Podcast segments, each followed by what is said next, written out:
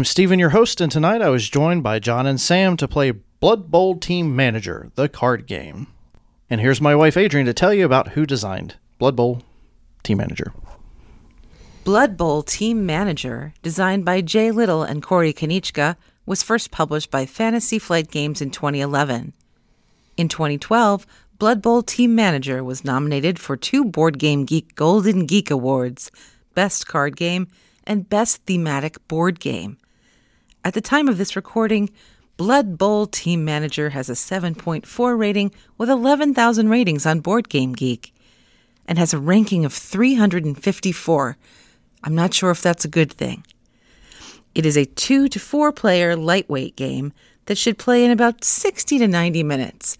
But, gentlemen, please feel free to take as long as you'd like so I can have the TV to myself upstairs. To give you some context, there are about 200,000 games on Board Game Geek currently listed. Wow. So, just looking at what you've just read, what do you think Blood Bowl Team Manager, the card game, is about? It's a tongue twister. Excellent. So, thank you for joining us at the cellar as we go in depth with Blood Bowl Team Manager. Mutant League Football. No, I'm sorry. This is Blood Bowl Team Manager, the card game from Fantasy Flight back in the day. I think here at the table, I'm the only one that's played this, and I've played it at least two or three times with people in our group that are no longer with our groups. Uh, I think Kyle and I played this a lot, and Chris. Um, so I've played this one. Sam, you have some experience with Blood Bowl, right? So I'm familiar with Warhammer, the universe, Mm-hmm. uh, and I played like 15 minutes of a bad video game once. Mm-hmm. Um, So it I'm- wasn't Mutant League Football, was it? No, it was the actual licensed Blood Bowl video game. Oh wow, I didn't know. I didn't realize that there was one. It was not very good. Yeah. Um, so not much surprise there. Mm-hmm. But I'm familiar with the universe, I suppose you could say. I'm familiar with the fiction. Okay. Um, so I'm excited to to play it. John, you have no idea kind of what's going no, on. not there. at all. Not with this. I've, I, I have I have participated in um, uh, Warhammer 40k and a little bit of Warhammer, and that's that's the limit of my. Uh, So, it, are you aware that Blood Bowl was originally one of the specialty games that Games Workshop offered, where The- you actually put together miniature teams and you ran actually- around right, a you pitch? actually and- built teams, and I, and I, and I do know that part. I, I know the lore. I, I've never actually come in close contact with it, so that's that's where I stand. So this is this is all very new for me. So I got my gaming career started with old collectible card games. So like Magic the Gathering, and then it was Star Trek and Star Wars from Decipher. Upper Deck's first board game or first game was a game called Gridiron Fantasy Football. And it was a CCG, much like you, you know, much like was very popular at the time in the, the late 90s. And essentially, what would happen is you'd blind you'd blind purchase cards like you would in CCGs, and you would put together teams with playbooks, and you would run the football up and down the field. And completely busted game. Like the development on it was really bad. They didn't spend enough time on it. They just you know Upper Deck saw that CCGs were where where the money was, so they they jumped on board as quick as they could. I love that game. we used to play it all the time, and it made me sad that it never like really took off. I think it had one expansion. Fast forward a few years, and Blood Bowl Team Manager comes out, and I I'm at games and stuff, and I pick it up, and I'm like, oh my god, this is Gridiron, but Done well. but done well. Like they've actually put together a really good product here. I, I immediately bought it. I immediately took it home. I unpacked it, looked at all the cards, got familiar with everything, and I'm like, all right, great. Just Jones into play. So I think I got Chris and Kyle to play with me like almost immediately, and I'll tell you, it's a really, really fun game. Like the theme is just drip. Theme is bleeding from this game. And and frankly, that's what I haven't played this, but it does seem very very thematic from all the the stuff and the Yeah. flavor text included, and that's what makes a good Warhammer game. Mhm. I think Yeah. is the the theming, and just I like it in general. Theme is really important. A lot of a lot of games that could be great end up middling because they're lacking theme, hmm Yeah. and that's something we've talked Or about their on, the pad, theme on just podcast. doesn't quite fit. yeah, Yeah. we, right, we've, and that's uh, always the question. and we've, that's always we've weird. nailed a couple games to the wall that I think would have been really good if they had a better theme. Yeah, I mean, Ark Nova comes to mind. Like, if they had just tweaked the theme, I mean, they could have left it the zoo, but if they had just like done it a little better way, it, it would have been great. So I'm I'm hopeful that the theme holds up and it Yeah. So essentially, what we have is each each of us is playing a team of Warhammer, of a Warhammer faction. So I'm playing. I'm going to play the Ska- the Skaven.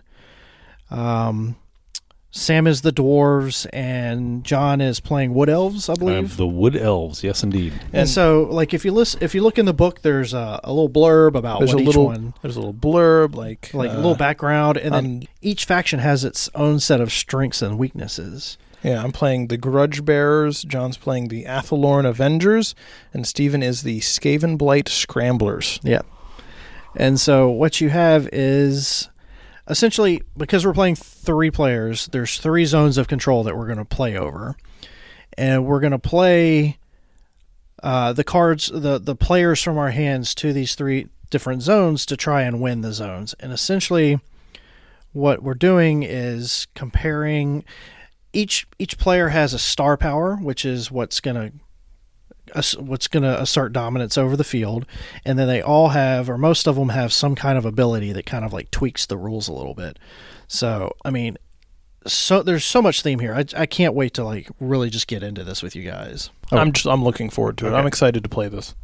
Yeah, I've been and reading so- through the so- rule book, and so it, the basic it looks running good. here is is, is it, there, there's a card here, the unsportsmanlike conduct card, and Mm-hmm. and two of us are going to decide to play on either side of this. Mhm. And okay, so what decides who wins? Every uh, each of these cards has a number in the upper corner. That's their star power. that's their star Yes. power. okay. So is that the first thing you do? To, so how do you decide who wins? So you compare star power. So each player card has a Mhm. star power, yep. and you can tackle players, which downs them, and then you have their downed star power, which is normally less. Okay, so that decreases Uh, the there strength of is that a card. ball token on the on the card, mm-hmm. And there are player abilities that allow you to take control of the ball token, and if it's on your side of the the card, Then that adds to you. then you okay. get two points, Uh, two additional points. two additional points. So we're still we're still working on it's all about the capture points of that card. Yes. Yes. And Okay. the, Still the- working on capture that the card. The ball token is et- essentially like a tug of war Yeah, that there's a passing ability where when you Hmm. play a player, when you um, put a player down with the passing ability, you Mhm. move the ball token to that player if it's in the middle, or in the middle if it's on the other team. Okay. Okay. and the ball is worth only worth two points. So you'll notice, like, s- true to theme, the ball isn't. I mean, it's it's important, but it's not that important. yeah. Um, It's much more important to to break the hip of somebody on the other team that's got three points or more than Yes. that. Yes. Okay, fair enough. There, you can also earn points through cheating. There's a bunch of face down cheating tokens, and certain players will get cheating token. You'll put some face down on that player card when you play it out, And Mhm. then when you and resolve, reveal. when you resolve, you reveal all the cheating tokens. And there are three results. They can give you one point as your cheating is effective.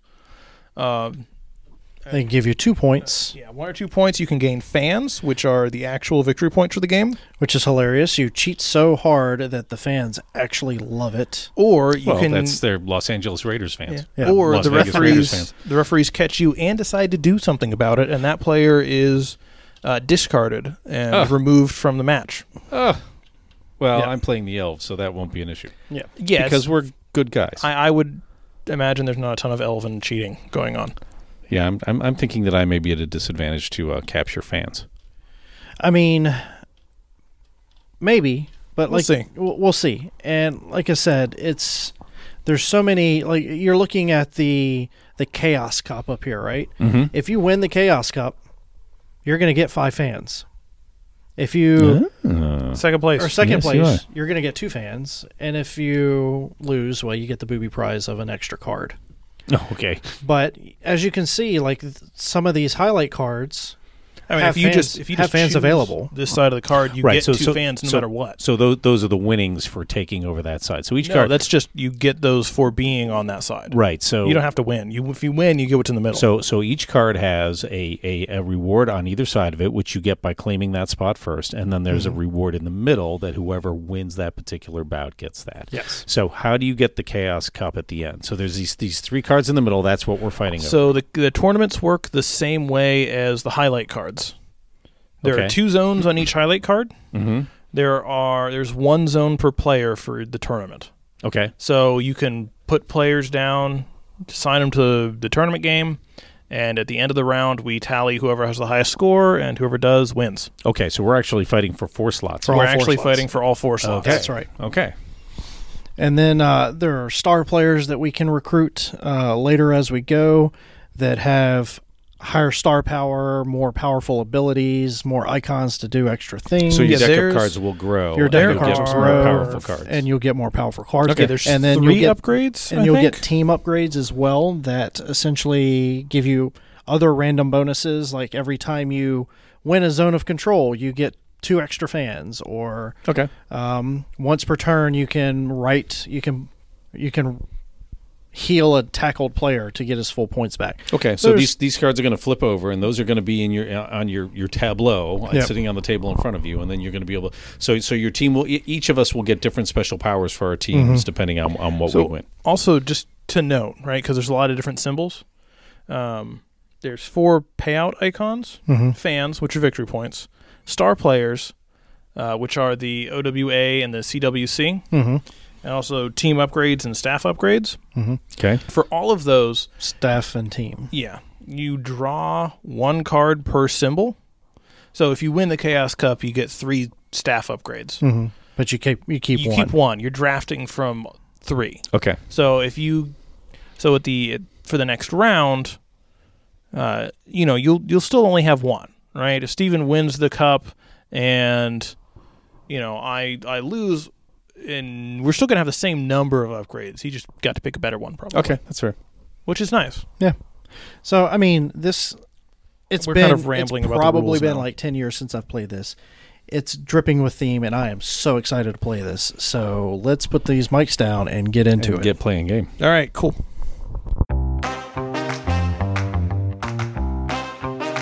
Congratulations, John! You have won Blood Bowl team manager. But hey, by I- one whole point. I won't forget. This is going in the book. I just want to mention that even though I lost, I did win the Blood Bowl. So I'm claiming Yes, a you did. I'm claiming a moral victory. Yes. You know what? That's fair, and uh, that's also going in the book. Wait, what book do we have? The Book of Grudges. Oh, oh, okay, all right. I'm, I'm good with that. Put me in there a second A- time, just a- because. a, a natural for this game, and I'll You- tell you right now, just you, you know, you, You were- folks out in TV land, we're all smiling, and sometimes after games, not every you're not smiling. I mean, you may have enjoyed it, but th- this this is a game that just kind of lifts your spirit when you play it. Yeah, yeah. Steve, you were you were playing the Skaven, so you're already in the book. Like, there's I a, there's a mean, whole look. I can't help that I, I have to augment the rules by you can't help that you're sneaky, bending them a little bit because you know I'm I'm a bunch of rats. Yeah, yeah. I mean, and you're you're dwarves, so it's like, you know, I got to do what I got to do. I mean, I have claws. I got to scratch out a victory nice. or, so, or loss, as it were. But I, you I know. think I think it's fair to say we all really enjoyed this. Yeah, I was very happy. You know, honestly, I never. I, I I look at my games and there there are ones that I look at and I'm like, you know, I remember playing those, but I just I don't know if that's ever going to hit the table. Like this was in my trade pile. This is on board Really? game. This is on board game geek as we speak. The geek market As for trade, for trade. I'm I'm going to take it down right now. Well, I was about to ask you how much you want for it. I was gonna say. 'cause, I mean, it's out of it's woefully out of print. So and the it's never coming back because it's a it's a Games license Workshop license. Games yeah. Workshop, which so- is a shame. This was fantastic. Yeah, so it's it's up there for a premium, but uh, I'm I'm gonna keep this one now. I'm glad that we circled back around to it. I just I had this feeling that we never would get back to it because you know we've got so many games. it just seemed like one that would that would ha- it kind of have gotten forgotten. So, so one of the byproducts we're getting from doing these podcasts is we're looking a little deeper. We're trying to find stuff that's a little more out of the ordinary. I think we've pulled up some re- very interesting games because of that. These are gems that are sitting in our collection. Some of them new, some of them very old. We had played one game from the '90s, and and we I played we've one been- game from the seven, 60s. You're right, one from the '60s as well, and I think we've been very pleasantly surprised. This one in particular, um, I'm not a big fan of the Games Workshop art, but in this game, it's it's a little lighter and a little more entertaining. I mean, it's there's a levity to this game that you don't see in a lot of Games Mhm. Workshop stuff. Well, that was that was kind of the point of the original Blood Bowl is that it's it's comedic. Yeah, and Right. and and and the, and the text on these cards nails that. I mean, there's there's some, some somebody put some good time into figuring out amusing things to write on the cards. Yeah, I mean, like But- I had the the death roller where the dwarves were rolling Right, the giant exactly. death machine, and the flavor text is, "I'm pretty sure that's illegal." And yeah, but are you going to tell him? So it's that kind of thing, and and and you know, so so there's four or five things in this game that means that I should not like it. It's got rules scattered all over little cards and stuff, but there aren't so many that I found it overwhelming. It's got Games Workshop art, which I don't particularly enjoy usually, but in this case, it, it it's the right amount. Um, and uh, uh, I, I, I like the head to head. I I like the fact that there is some dice rolling. I think you could maybe do with a little more, but there's enough in here that kind of keeps things um that keeps the rattle going. Um, and then there's kind of kind of like a deck building aspect where you get a chance to draft new players and put them into your deck, um, and then find a way to get them back out again. And and and there's ways to manipulate your deck and ways to manipulate what's going on on the board. And um, you know, oftentimes I feel like I'm kind of the junior player that other people are able to um uh, uh, kind of do that better than I do. But I, th- I think I held my own in this particular game. I think it's it's a it's a tight enough game. It's a small enough playing field that you can kind of see all your options and you can make that work. So so I really enjoyed this play. Yeah.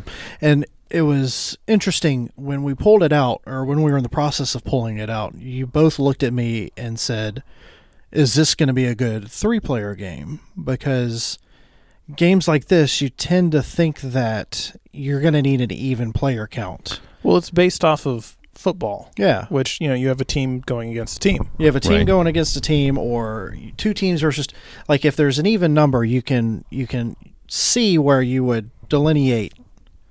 You know, this player versus this player this round, and then you switch up, and you're you're you're against the other players. But the way that Blood Bowl Team Manager handles the odd player, and the way that you're putting the cards out, it actually abstracts it out really well to where it f- it feels right when you play with that odd player. Well, and it, it's it's like you're playing an entire Sunday simultaneously. So Mhm. so in spite of the, there are three players, nobody's sitting out. There are three games going on on the table. Uh, potentially four if there's a bowl game going. Yeah, perhaps thought- four. But but but you're Yeah. you're getting in on at least two of those 4 Mhm. and since you can play to any field anytime you want, I, I suppose technically you could play to one if you really wanted to. Although I can't imagine that would be a good strategy. Yeah. Um, but so you, you know your two opponents, and a couple of times we lined it up that each one of us was playing one of the cards against the each of the other players. Yeah, we So- each had a matchup against each other. I I don't have proof off the top of my head, but I suspect that if you sat down and you like gamed it out, that's because that's the optimal way to play, right? And you want to be in as many fields as possible to a point. You want to be in more than one, right. and if there's only three, you're going to end up in two of those, Hmm. right? So yes, you you have to. you figure well, I don't. You every- don't have so to. but- everybody's everybody's oh, you do have to. No, you don't have to because there were a couple of instances where If, if y'all there's no- if- could have you snookered don't- me because I there's played. no, have if there's no bowl but- game, yeah. If there's no yeah, some, tournament, some, somebody could play all in one slot, and somebody else could get three slots Yeah. versus two. if if there's no tournament, then you could uh, you could snooker the third person. And, right. and and I could see where maybe late in the game, depending on what cards you drew that gave you special scoring, there might be a crazy situation where it would be to your But- advantage to throw But everything in even one then, game. I'm pretty sure the third player can act intentionally to avoid that happening. Mhm. Um, Yeah, and I with, mean, with a fourth player, it's not. You're. I'm pretty sure you're guaranteed. it's two not spots. probable to happen, but it's possible. Yeah. is all and I was. so saying. in a four-player game, there are four cards there out would that be you're four. fighting over. There would be four. Okay, Uh, So- what do they call them? Event. Uh, So- Uh, so you- highlights. you, yeah, there'd be four highlights, and then the potential for a bowl game. So there could be up to five. So so so you get your fair shot at a couple of games Mhm. or a couple of highlights. Yeah. Yeah. cards in the middle that you're fighting for. And for. frankly speaking, you still only get six cards. We had that one round where I Right. was I was competing in four places and I lost every single one Mhm. Right, because you had too, because too, had I too was much ground spread to cover. too thin. Yep. So But sometimes, like in that last round, sometimes that doesn't matter because all you're really going for is the bonus that's on your side. Right. You Well, could almost care less of what the middle, what the winning bonus Well, was. sure, but you're not guaranteed to get for that to be true every time. Yeah, And yeah, I Even, know. Oh, right, And, and- and even in that I'm saying. case, you, you still have to weigh the cost benefit of you're handing whoever's across from you on that card a win. Yeah. I mean, Mm-hmm. all I'm saying is that what seems like a really simple, like just kind of simple card game actually has a ton of depth, especially when you consider how you get to play your cards out and then not only how you're playing them out, but which cards you're playing into what situation. Yeah. It's, There's a lot going on here. Yeah, and, and, and, and even even your calculated risks when you're rolling those dice to tackle a player on another team, there's a chance you end up tackling yourself instead. So Yeah, so it's so everything. not likely, but John did roll box cars once. yes, it's or sorry, it- snake eyes. Snake box eyes. cars is sixes. So so so it, it can be so those sorts of things because I really like that level of unpredictability in a game. And, and it's the same thing playing real football is if if, if you want to go for that long pass, y- you know you're taking risk and and so from that perspective when you when you're rolling those tackle dice there t- you sit there and say you know maybe I don't want to do this maybe I just want to play my card down and mind my own business because if I if I manage to tackle myself I'm gonna really I'm gonna Yeah. really blow it And I I really enjoyed um, that on the surface it looks like there's a lot of complexity here. Mhm. Um, because you have the player cards and then you have three different upgrades you can earn each round, Mhm. right? mm-hmm. So go Um, through those for us. So you have your basic player cards, and as an upgrade, you can earn star players, hmm uh, which are, I think, just universally better cards. Right? Mhm. It's deck builder. yeah Um, so you can add better cards to your deck, and when you earn those, they go on the top of your deck. So you you're automatically get on the next Guaranteed to round. draw them. Then you have staff upgrades, which is a big generic pile of upgrades that everybody pulls from. That let you mostly they let you score points or they give you one-off abilities you can use yeah, they're, they're nice nuggets. They're not stunning, but yeah. they're nice nuggets. And when you get two or three of them piled up, they start really kind of Yeah. working for you. And you have team upgrades, which uh, are you have five of them per team, so Mhm. five for each of the six teams, and those are kind of themed around what your team does best. hmm And that sounds like a lot, right? Yeah. But the way the game works is you earn these based on how you do during the round, and then at the end of the round, you only get to keep one. One of each of one the. one of Right. each kind of upgrade, right? Yeah. So if I draw two star players and three team upgrades and four staff upgrades, I still only get to keep one star player and one of each of the other two upgrades. Mhm. right, so you get more to choose from, So I- but you yeah, have to pick There's one. more to choose from, but I only pick one. And so if if John managed to get one staff upgrade and one team upgrade, well, he doesn't get any choices, but he still has the same number as me. Yeah. right. And, it also means the number's limited. There's only five rounds. Yeah. So I mean, you could technically get out all of your team upgrades, but then as the game goes on, as we kind of found out, the star players become less and less important because you use them less. Yeah. Like in that last round, the star player was for me and John was useless, except uh, for you, you had a, a team upgrade that keyed off of having star players in your deck. Yes. So Well, it still was made a- sense for you to grab one. So, Yeah. so, so like any engine building game, I mm-hmm. mean, early on in the game, you want to get those star players because they're going to make you more powerful in the later rounds. But towards the, the your second to last round and your last round, especially your last round, this, get, picking up another star player is no advantage because mm-hmm. he's he's never going to get played, and they don't give you bonuses that give you points. Whereas your your team or your staff upgrades potentially can can give you points at the end of the game. There's a lot of, of, of end game points, and, and and I ended up winning the game because at the end I got to pull like uh, six or seven You pulled- staff you cards, seven staff cards. and there was one in there that scored me points, and that was enough to put me over Yeah. the top. So the the point I was making is that it feels like there's a lot of complexity there, Mhm.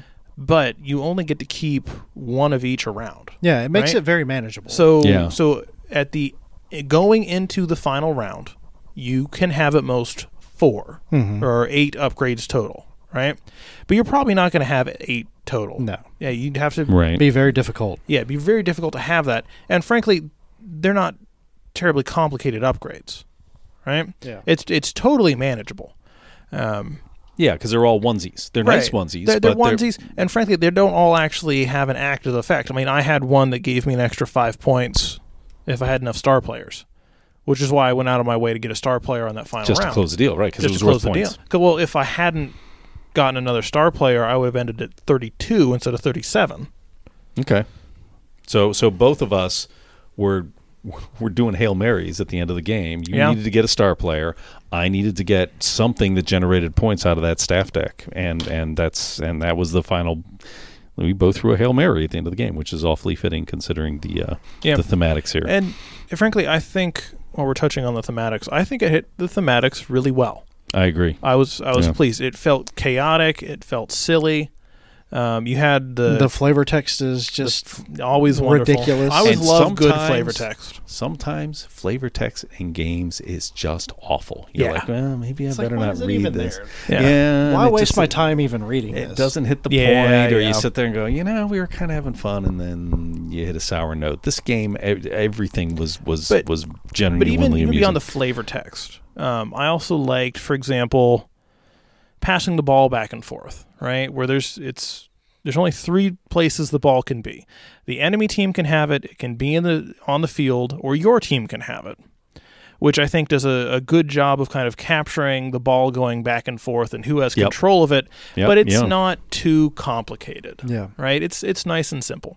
Same with the the cheating tokens, Mm-hmm. where they're cheating is a big deal in Blood Bowl, right? It's part of the game. Is the teams compete to see just how much nonsense they can get away with before the referees call them on it.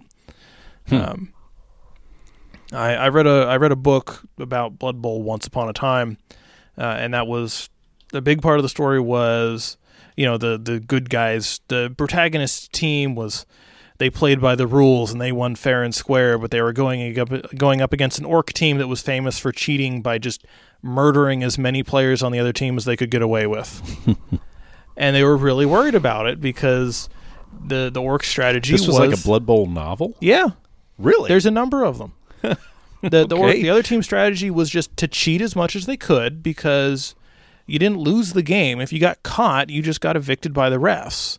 And there was a point. There was a, a point that one of the other team's players was a big troll who no ref ever called out on for cheating because the last ref to do it got eaten. so he could See? just do whatever he wanted. Now that's flavor. and in, and two, in in two respects. yeah, and and in this game, there are car- the some of the players have the cheating ability where you get a random cheating symbol, Mm-hmm. and it can give you a bunch of points. It can score you fans, which are you know permanent points, victory yeah. points, or it can have them evicted from the game, and then they, that card's just gone. Yeah. Right. And that's So just so there's risk there so there's as well. risk, but it's it's fun. It's flavorful. You're like, Yeah. oh, Yeah. this this guy's got like four cheat tokens on him now. Is Let's he see gonna, what happens. Is he going to Yeah. win the game or is he going to Yes, going to ruin he- it? He is either going to be stunning or he is just going to burst into flames on and you. even even Yeah. tackling is the same way, where you're rolling the dice and it's it's chaotic. Oh, let's see what happens. Yeah. It I mean, encourages there's you a to be lot violent. of a lot of like really good. I mean, there was no standing up here, but you can see the potential. And if it weren't so cold down here in the cellar, like there there were some good stand up moments, oh, especially yeah. like, Yeah, I with, agree. with the die rolls and on yeah, some of the and, and the revelation of the cheating tokens. Oh, where yeah. it's like It's Oh, like no. you're looking at it. It's like okay, I've got nine points and you've got seven points, but you've got four And- cheating tokens. and and you know it completely takes away that optimizing BS, which usually frustrates me to no end in games like this, where you got your last card and you're like, okay, well, I played over. At some point, you need to make the call and you just say, man, four cheating tokens on your card over there, Steven, that's too many. That guy's getting thrown out of the game. I'm going to play over there, and I'm going. to So I mean that that ability to still have that "do I feel lucky" feel when you're playing that last card instead of it being a cold calculation that you sit there and work out, I think is really valuable, especially in a game like this where, um, you know, all the other flavors in the game are talking about kind of I playing mean, over you, your you can't take it seriously. yeah, Right. no, it's a hard game to really get. I mean, it's it's a lot of fun. Yeah. and there's meat here to dig into, but you're not gonna you're not gonna pour. It's not like Splendor where you sit here silently Yeah. and no. take your turn. No. You're plotting. No, you gotta. No, you're trash talking your opponents, Yeah. and Yeah. you're telling Sam he's making stupid moves so that you kind of get in his head so he does something different. Yeah, I mean, there's yeah. a Or, lot. or you get him to take the the, Yeah. the high risk. there's And- a lot of table talk. And it's often in this game is the the guy that you're trying to talk into attacking the other guy is also in a battle with you. So you want his attention focused on you know go go ahead and have your big old war over there. I'll very quietly do my little thing Yeah. over here. But and and you bring up a good point because there's there's a lot of there's a lot of uh, glitz to this game. There's a lot of shine and glamour, but and when you get down to it, it's about resource management.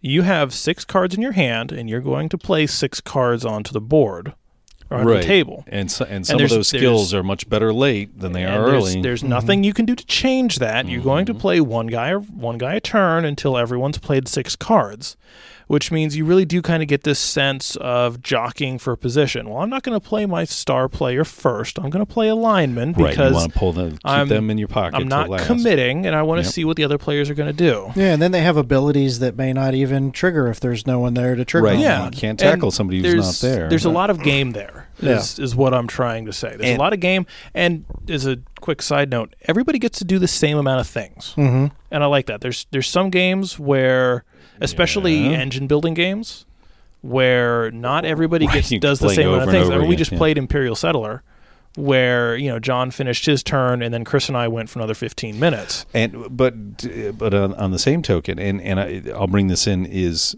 um, each of these decks played differently because I had the ability to churn my deck and pull Mhm. cards and discard a lot because that's just the nature of the elf deck. Whereas I think you had much less of that. You were more of a. I don't had- think I did that ever. Yeah, So you, you had ex- to grind out the six cards you got. Yeah, so let's explore this for a second. So there's six factions in the base game. Is there an expansion? There is an expansion. I do have it. It's still in shrink. Hmm. So we'll, we'll revisit this one in the future. But just want to say to grab that before he sells it. it's coming off too. So there's six factions. We played three. There's three of us, obviously. Do the math, whatever. So Samuel, you had the dwarves. Tell us about how the dwarves play and how you felt playing the dwarves, especially considering how it seemed like me and John were playing our races. And we'll go around the table. so just the, kind of the give a dwarves um, true to their flavor text Mhm. and true to their, their flavor right you pictured dwarves playing football um, they did not have they didn't have a lot of ball throwing Mhm.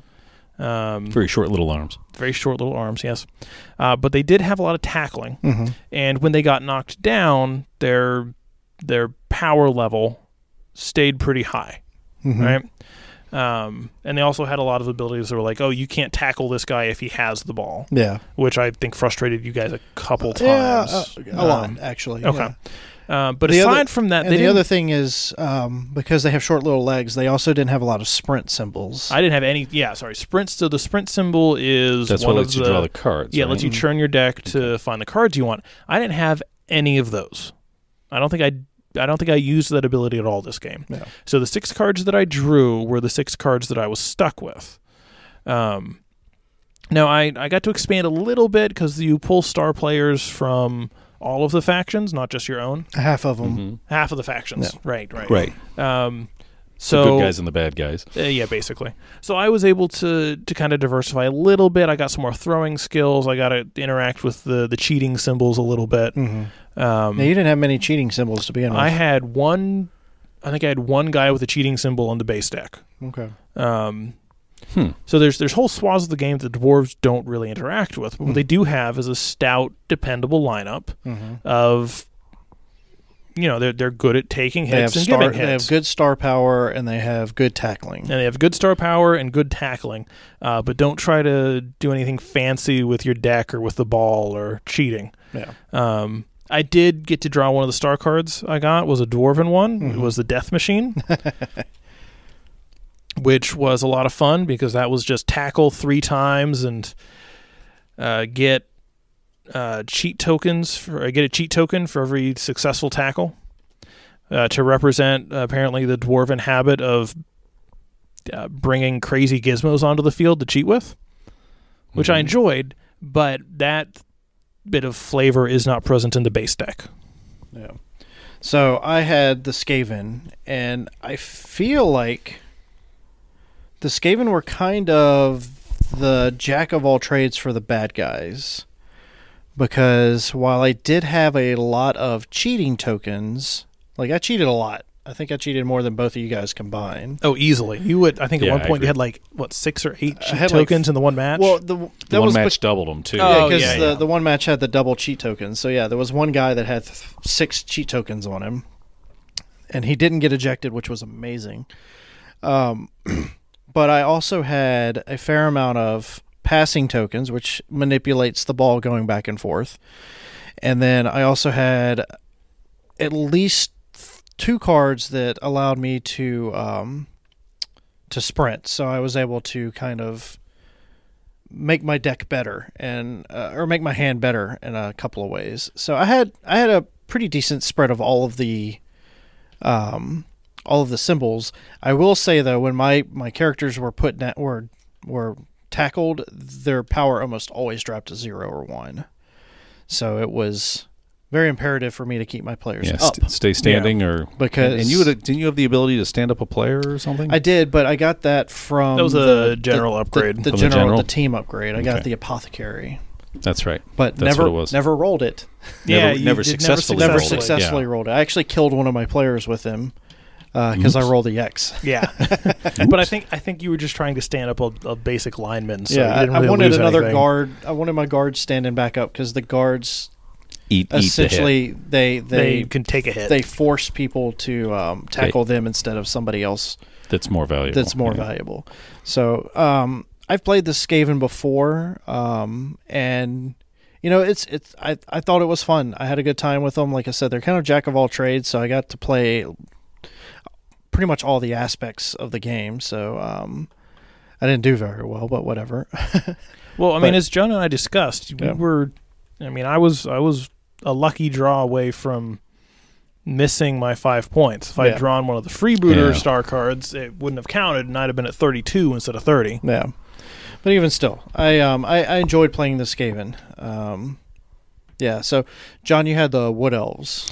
I did, and uh, frankly, I just kind of grabbed a deck at random, and that's what I got. I Mm-hmm. I would not have picked the wood. It just elves playing football just didn't feel right to me. But actually, it was a very interesting deck to play. Um, the wood elves are, if you read their their their backstory, they're passers. They throw the ball, they run, they move a lot, and so um, the the two symbols that I came across was the that ball control symbol, which is is very nicely done. They're not trying to use hieroglyphics to make any of these these symbols make sense. There's only a few symbols, so they're pretty memorable. But the nice one for the, the, the throwing the ball is it's it's the football, Yeah. which is what you're doing is And you're matches- moving the football Yeah, around. the symbol matches the shape of the token. Everything matches, so it's Yeah. really easy to remember. Yeah, the curse tokens are that way too, and then the tackle symbol it shows up on the dice. The only one that doesn't match anything is the sprint. But, so so what they're able to do is they're, they're able to get away from the the hieroglyphics that a lot of games use with arrows and cards and all kinds of crazy stuff. And just just use basic icons that have their analog in the other game pieces so it makes it really easy to remember everything. But but anyway um, what what I had was that's the sprint cards which allows you to draw cards. Allows you so you'll play a card down and says well you can sprint twice which means you draw two more cards from your deck. You look at what you got and you get to discard any two you want. So because I had so many of those at the beginning of each round the first thing I was doing was playing down a guy that had sprint cards so that I still had five cards in my hand and I could pull two more and I could start discarding down my weaker cards. So I was always bringing my A game, is what it boils down to. And that's what the elves allow you to do. And um, so a little bit of ball control works into the picture. And then uh, the minute I got a, a a team upgrade that said, okay, if you get more, or excuse me, it was a staff upgrade that says for every team upgrade you're getting points at the end of the game, then suddenly I knew that that was my goal in these games because some of the rewards give you team upgrades, and all I have to do is if I capture one of those, is two points. So every turn turn I did that, I got another two points. I got to do that like three or four times. I had a nice big pile of them, and of course I won by one point. So I mean, every one of those ended up counting. It, it, it changed me from coming in second to coming in first. I mean, it was it was a difference between the win and the loss. So, so from that perspective, the deck was actually fairly interesting, and they didn't go too elfy. I mean, the art still manages to make them look like football players. The the woman elf, which is one of my players, actually looks like she could kick my butt in a back alley. So, um, they they managed to keep them looking very elfish, but at the same time look like they might actually be able to play a football game. So I thought, I, I, again, I think they just did a nice job getting the setting and the thematics all working along with the actual gameplay. I, it, it, it really, I, I enjoyed. I play the elves again. Obviously, I'd like to try the other ones too, Mhm. but I'd play the elves again in a Yeah. heartbeat. Yeah, I will say it seemed like each deck was pretty on point for how I'd anticipate that theme to go, Mhm. right? Mm-hmm. You know, the elves are kind of flighty, but they've got a lot of tricks. The the Skaven are rat people who, you know, there's there's a lot of them, but if you knock them down, they scurry off and they cheat a lot. Yeah. But aside from that, they're pretty good at stuff. It seemed like your cards had a lot of abilities on them. Yeah, I with mean the, the, the main weakness being when they're down, when they're, down, not good like, for much. I don't have any. All of them have.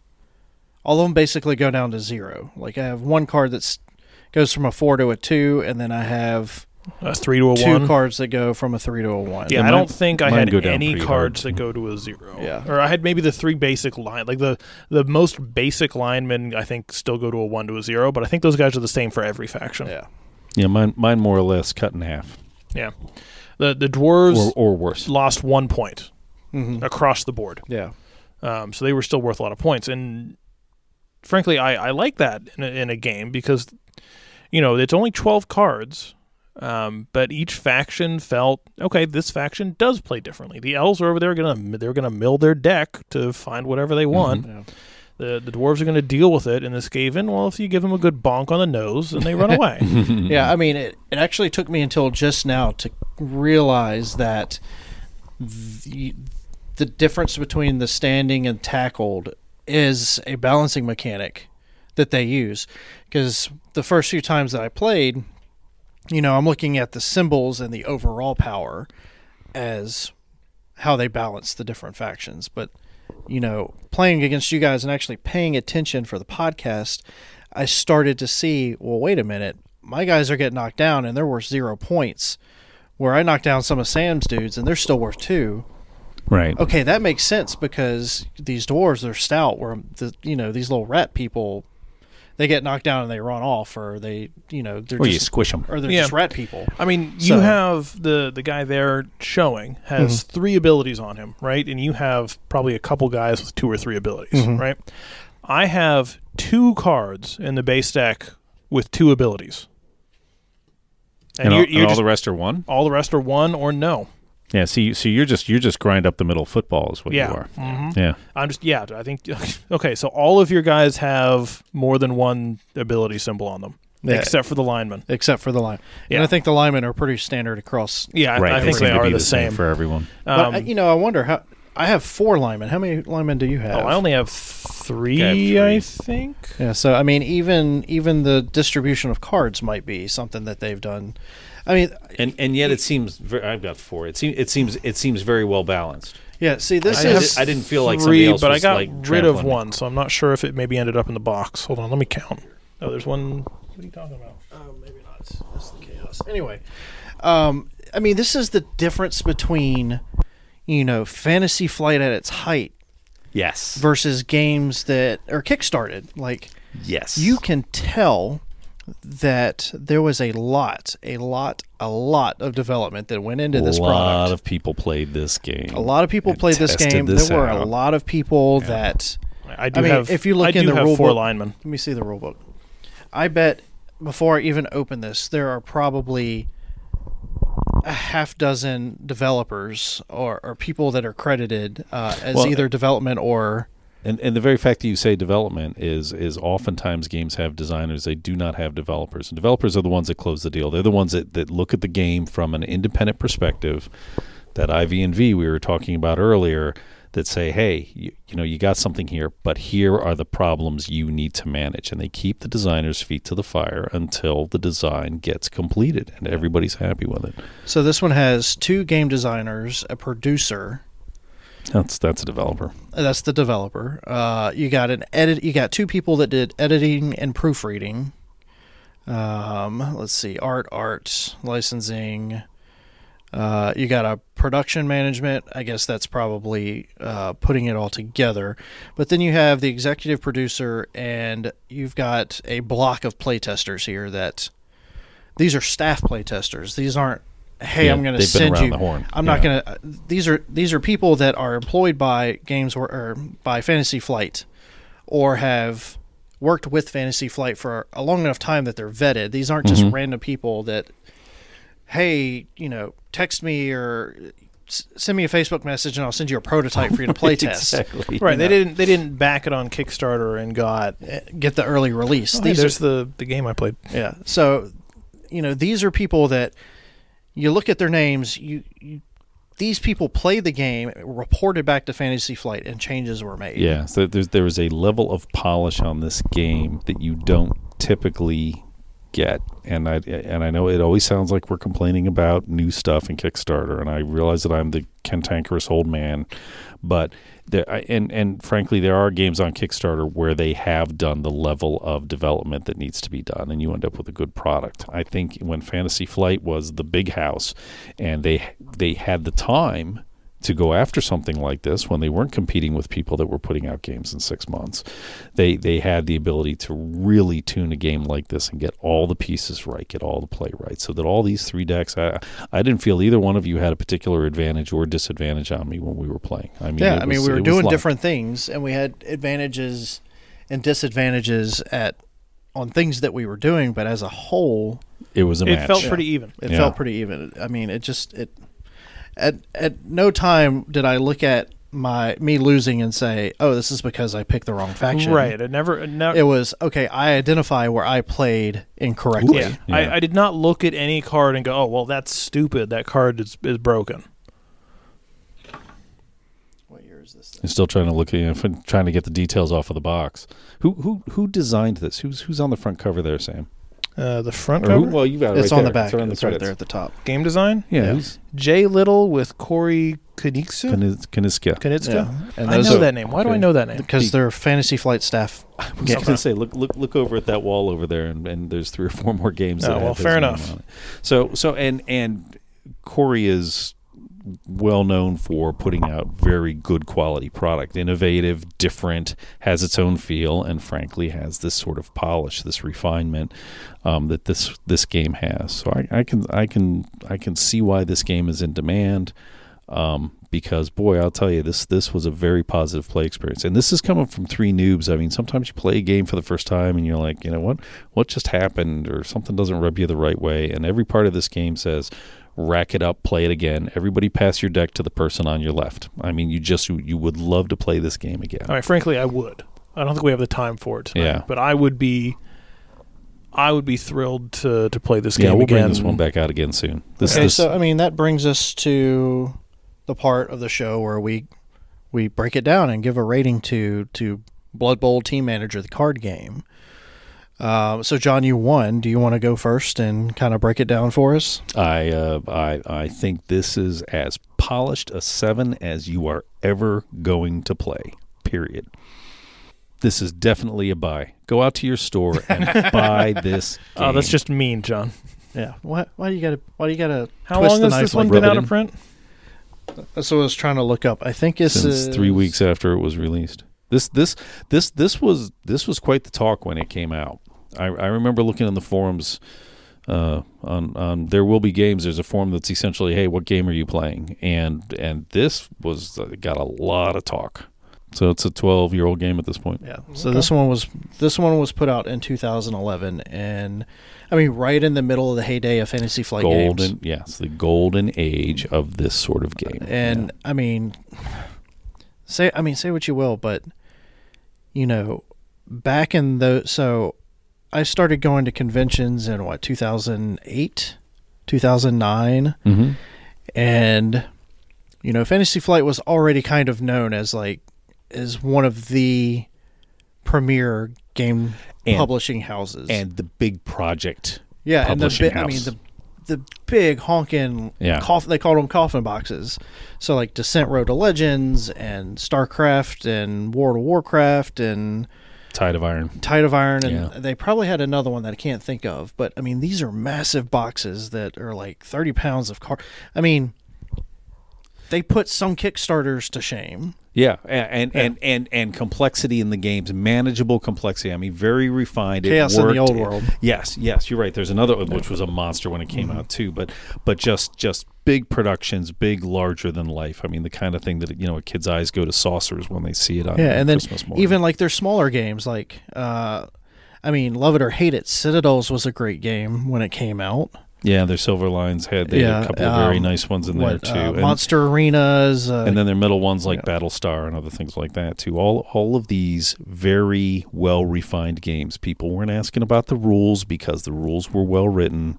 People weren't figuring finding these odd seams in the games that they or edge cases that they couldn't quite figure out how to handle. All Yeah, of that I stuff was already rooted. there out. wasn't include there there were never included FAQs, and you never really had to go to BGG to like look up a rule question. Yeah, I mean this this rule book is is really well written. Yeah. Now, Yeah. To, to be fair, at times they had to publish expansions to kind of make the game more whole, and you you might argue that that was a plan, or, or, or them fixing things that they discovered after production. But but when it comes right down to the, I mean, these are all very good products, and and you know, I'm just I'm going to interrupt here for just a second because everybody, everybody talks about You're well, not interrupting, John. You're this- still talking. this good point. Um, you know, this is the golden age of games because so many games are coming out. You have so much to choose from. And I'm like, well, okay. So back then, 40 games came out a year, and 20 of them were really impressive. And now, 4,000 games come out a year, and, 20, of them are really impressive, right? So, Yeah. so to, to a large extent, I think I think there's a, everything that's being added. Uh, of all the things that are being added, I think you're getting a whole lot of chaff. I don't think you're getting that much really polished, high quality material. There are still winners, and and you got to be playing new games because you know the old games are great, but you, you know you got to find that new juice, and and it's out there. You just got to be more particular. You got to be a little more jaundiced, and and and for me personally, um, I like buying the stuff used. I like buying the stuff after it's been out in the market for a while, so that I can get other people's real life humans' uh, opinions of it, not people that are, you know, doing promotional work and that kind of thing. Mhm. So Because those people have forfeited their humanity. exactly, they yeah, they they are not forfeited human. their right to give actual opinions. Well, they Okay. they forfeited their credibility. Is Yeah. what they've un- fundamentally, and and and you know, I appreciate that they got to make a living too. They got to eat, but um, I I like to hear from the gen- and and frankly, sales numbers I think is is often one of the more straightforward ways Mhm. is is how many how many come out, how many people are buying, and how many people are putting it back into the used market. And you want to buy the games. I like buying them used. I just don't want to buy the game where everybody's selling their copy. Just Yeah. some Yeah. people are selling their copy. Yeah. So, so that I- I just, just I realize we're all giving our ratings, but that, I just just want to make that point a little more clear that I, I think uh, I think there was just as much good coming out then as there is now. All right, so Samuel, Yes. what's your number? Oh, right. We're rating things. We're rating things. I mean, we went on a little little little little tangent. little, little So I'm- detour there. I'm also going on. A, I'm also going to go on a little detour okay, go because ahead. we we talked a lot about the theme and the flavor and just the time put into making something that that fit together well. So my first experience with Fantasy Flight games that I can remember, right, that really stands out to me is going, oh yes, Fantasy Flight. I recognize that name. Uh, was not a board game. It was a tabletop RPG. It was Death Watch mm-hmm. uh, which is an RPG set in 40k, uh, where even today, like it, it came about, it I don't remember exactly when it came out, but about the same time frame, right? About a decade ago, Mhm. right? Um, and it was part of a, a whole line of of 40k RPGs that Fantasy Flight was putting out, um, and they were all very well written. They were fun to play, and there was just a ton of of lore and fluff and and world building in it. Um, and even today, those RPGs are, are still by a lot of people considered excellent sources for just information about the world. And they were well, they were interesting to read. It was it was a lot of fun, and they've always stood out to me as being very polished designs. Um, and I think I think that definitely holds true here as well with Blood Bowl Mhm. Team Manager, the card game, is the full title is you know, Hmm. um, it it feels polished. It's a lot of fun. I would love to play this again right now. Um, Yeah, I'm gonna have to kick you out because I know. I know, but I'd like to. Yeah. Right? No, for sure. Um, if, if I knew that we could get through a game in less than an hour, I'd say let's do it. But Yeah, yeah. um, it, this is a game where you shoot for an hour. Sometimes it's a little less. Sometimes it's a little more. I think. Would I this think ours. an hour and a half? I think it was an hour. Yeah, I think it was ninety minutes. Yeah, it I might have think been eighty minutes. But yeah, I think we I go was- faster with knowing the rules, but nah. A little Um, faster, So yeah. I I have to give this a very high seven. I think Alright. I definitely enjoy playing this. I'd love to own it, but it's uh, tricky to pull that off nowadays. I think. Yeah. Well, I mean, it's in the collection. It's this is now going to stay in the collection. Frankly, so- I am I am shocked you had this in a back room. Yeah, I mean, like I said, yeah. it's it's in the In- back room in the because unfinished part of the cellar. yeah, yeah, uh, you know where there's there's nothing on the wall and uh, there's nothing on the ceiling, where our air conditioning and laundry. Yeah. Anyway, so you know, as I mentioned, and I was just saying, this was on my trade pile because I just I never thought we were going to get back to playing this one. Uh, there's just so many games that come out. It's really tough to play the older games, and Yeah. I love that we're doing this podcast. It makes me very excited to be a part of this podcast because, you know, we're really trying to spotlight these older games that, you know, Real still, gems. They're real gems and Yeah. still have, you know, something that makes them, you know, relevant even, you Right, know, that- that- 15, 20, you know, 10, 15, 20 years later. And and almost hard to define what it is. There's just when it's, I mean, it's when easy. It works, it's it works. development. It's polished. It's yeah. polish, Yeah. and you know this isn't component polish. This is production. This is development polish. gameplay. Yeah. Yeah, somebody. I mean, it would be really easy to add a lot of bloat here, Mm-hmm. um, but somebody cut it down. There were some. I mean, there was a lot of playtesting that was done. You can tell, and Yeah. there was a lot of Mhm. feedback that was given. Yeah, and this was And you not a, can tell. this was not a terribly expensive game, and it's not a huge package. no, I mean, I think it was thirty dollars retail for the for the Yeah, base set and twenty five for the expansion. Wow. Now it's you know add hundred dollars to each of those. you can't buy Yahtzee for thirty dollars now. Yeah. yeah. But, I mean- frankly, most of the box is uh, empty space. It looks like. yeah, it's a it's a it's a lot of cards and some cardboard chips to kind of keep track of things. Yeah. So all that to say, you know, this is the most exciting rediscovery of a seven that we've had so far. Yeah, I just like I had given up on this because, like I said, there's just so much new stuff, and this is an older game that you know is very easily overlooked. But you know, there's a reason why it's priced so high on the aftermarket. It's such a fantastic game, and I'm I'm so happy we were able to pull this out and and play it and kind of relearn it. Well, I relearned it. You guys learned it for the first time, and Yeah, I'm I'm happy glad- to hear that you guys are down to play it again because I'm glad we walked to the back room because we're looking at your shelf here. And it's like, well, okay, we already played that. We already played that. There's some more in the back. It's like, Yeah. all right. I mean, yeah. the only other thing in the back worth playing is Agricola. Yeah, So I'm glad we pulled this one instead because we'd still be playing that one and we'd still be our placing hair out. workers. Yeah, But uh, you know, I'm I'm I'm so happy that we were able to pull this one out, and I'm looking forward to playing it. Uh, you know, more down the line. So um, that's where I'm gonna that's where I'm gonna put that one. Anyone have any parting thoughts for uh, the episode on Blood Bowl Team Manager, the card game? I just I just pity the game that comes along after this that has to compete. You know, Yeah. I feel like I feel like this could be redone.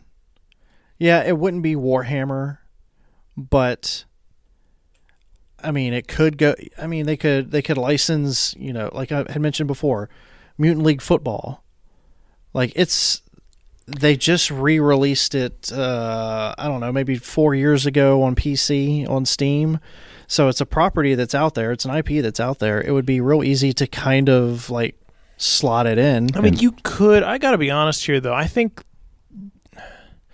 maybe it's just because we just played it, but the the way the mechanics come together, I Mhm. think, do a really good job of marrying it to the theme of just a kooky, violent sports game, right? Oh well, you've, And you've the- never the- played Mutant League Football then. I mean, the, the absurdity sure. of Warhammer. the the difference The, difference absurdity is of Warhammer, I think, adds a lot here. yeah, the difference is you're you're playing mutants and humans and cyborgs instead of orcs and Yeah, some, somebody, Yeah. somebody would have to work very hard to keep the same level of, of lightness while at the same time talking about cheating and injuring other players. Yeah. Yeah. So So I think I think it'd be difficult to retheme this. I think it would be worth the effort if Yeah. somebody put that. I, I think Games Workshop is pretty loose with their IP. Um, so you could probably get the licensing. For this? Yeah. No, no, no, no. They've they've They have shut down everyone. them and Fantasy Flight don't get along very well Yeah. anymore. That's that's what that's why this is never coming back. Yeah. At least not in this form. So that's Blood Bowl Team Manager. If you have access to a copy, go play it. Yeah. If you don't, I mean, keep an eye on uh, the BGG market, or you know, if you go to a convention and there's a um, an auction or a table sale, Go have a look. look Yep. for it. I mean, But you won't can- find Steven's copy. No, you won't find mine. If you can find a copy and it's not doesn't break the bank, give it a shot. It's well worth it. And we're done. We're done. All right. John, Sam, and I thank you for joining us in conversation about Blood Bowl Team Manager, the card game. You can join us in conversation by visiting our website, sellergames.com, where you can find links to our social media and Discord server. We also have a blog and a guild on BoardGameGeek. We look forward to hearing from you.